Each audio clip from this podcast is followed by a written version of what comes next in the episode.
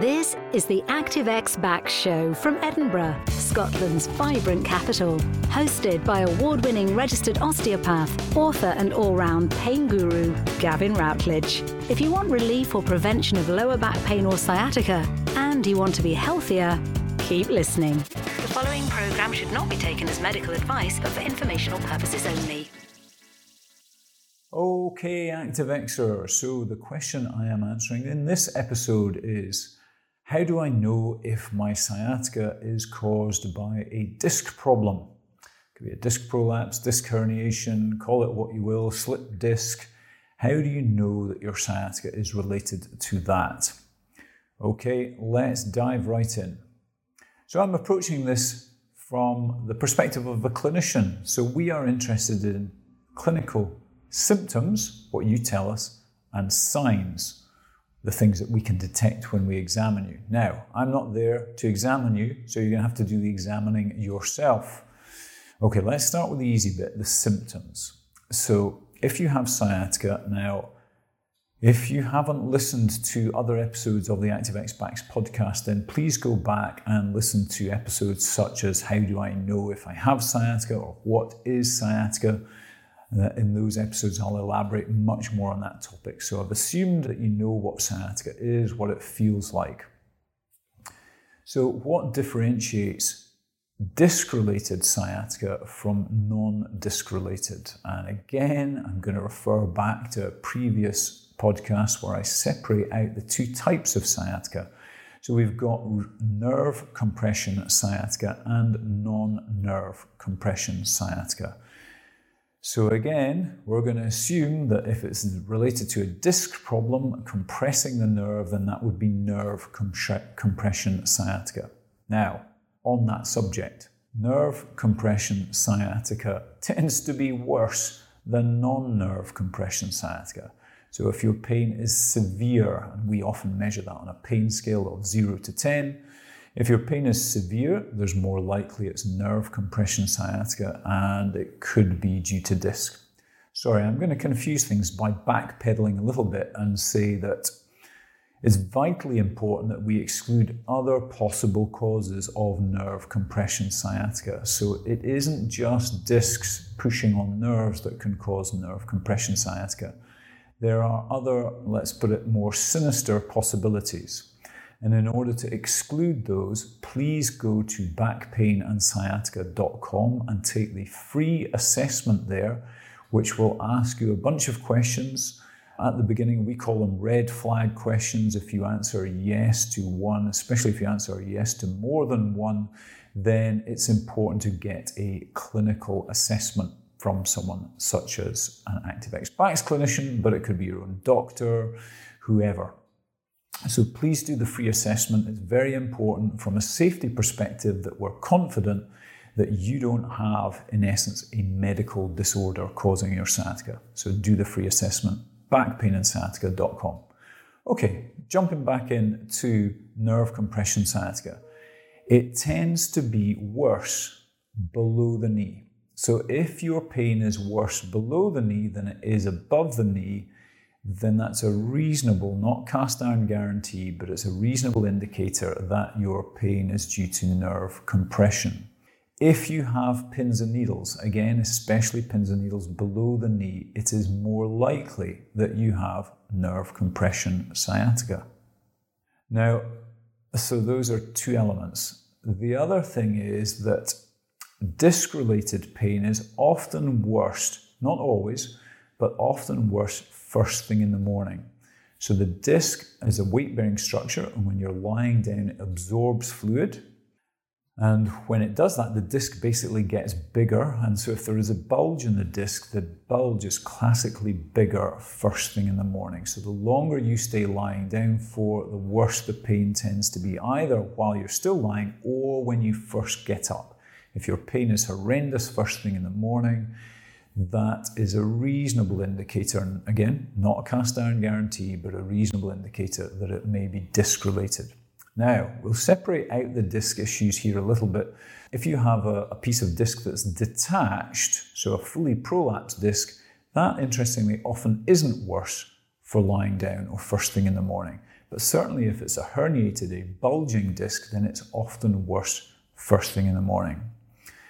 So, those are the symptom issues that we will often look for. We're also always interested in is it worse for bending forwards, is it worse for bending backwards, and so on. But those are the questions you can ask yourself. Now, other symptoms that could indicate it's nerve compression sciatica, possibly disc related, are have you got any weakness in, for instance, is it difficult to lift your foot up or is it difficult to, to toe off?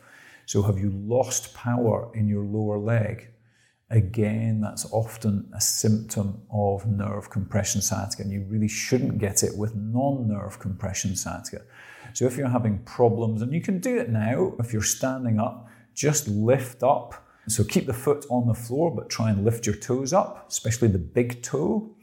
If you can do that on one foot but not easily on the other, then you probably have nerve compression sciatica.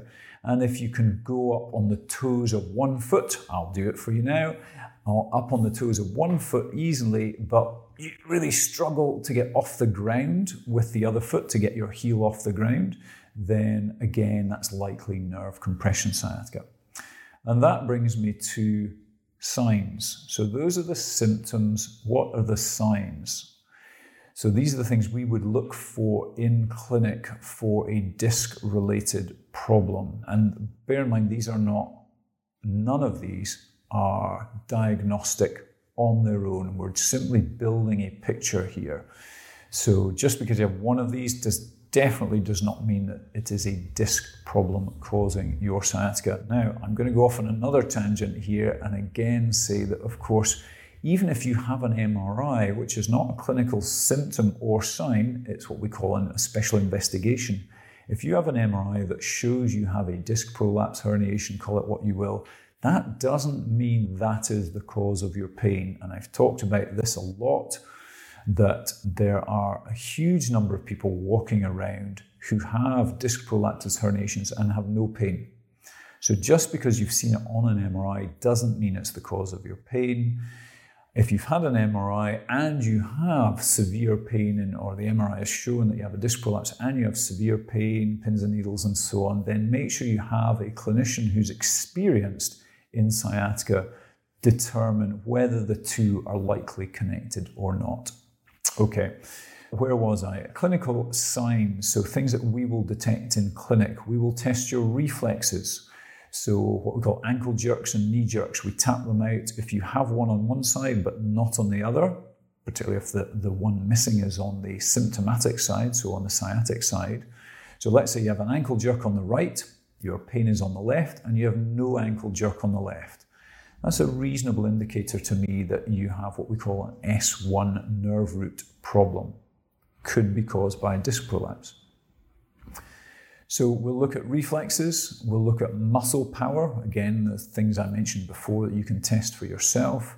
We'll look at sensation, so we touch what we call light touch. So we touch one leg, compare it with the other. If you've lost sensation or you have diminished sensation on one side compared with the other, or in some cases, heightened sensation. So although I'm touching your leg lightly, you might feel like a burning sensation. Again, that's much more likely with nerve compression sciatica than it is with non nerve compression sciatica.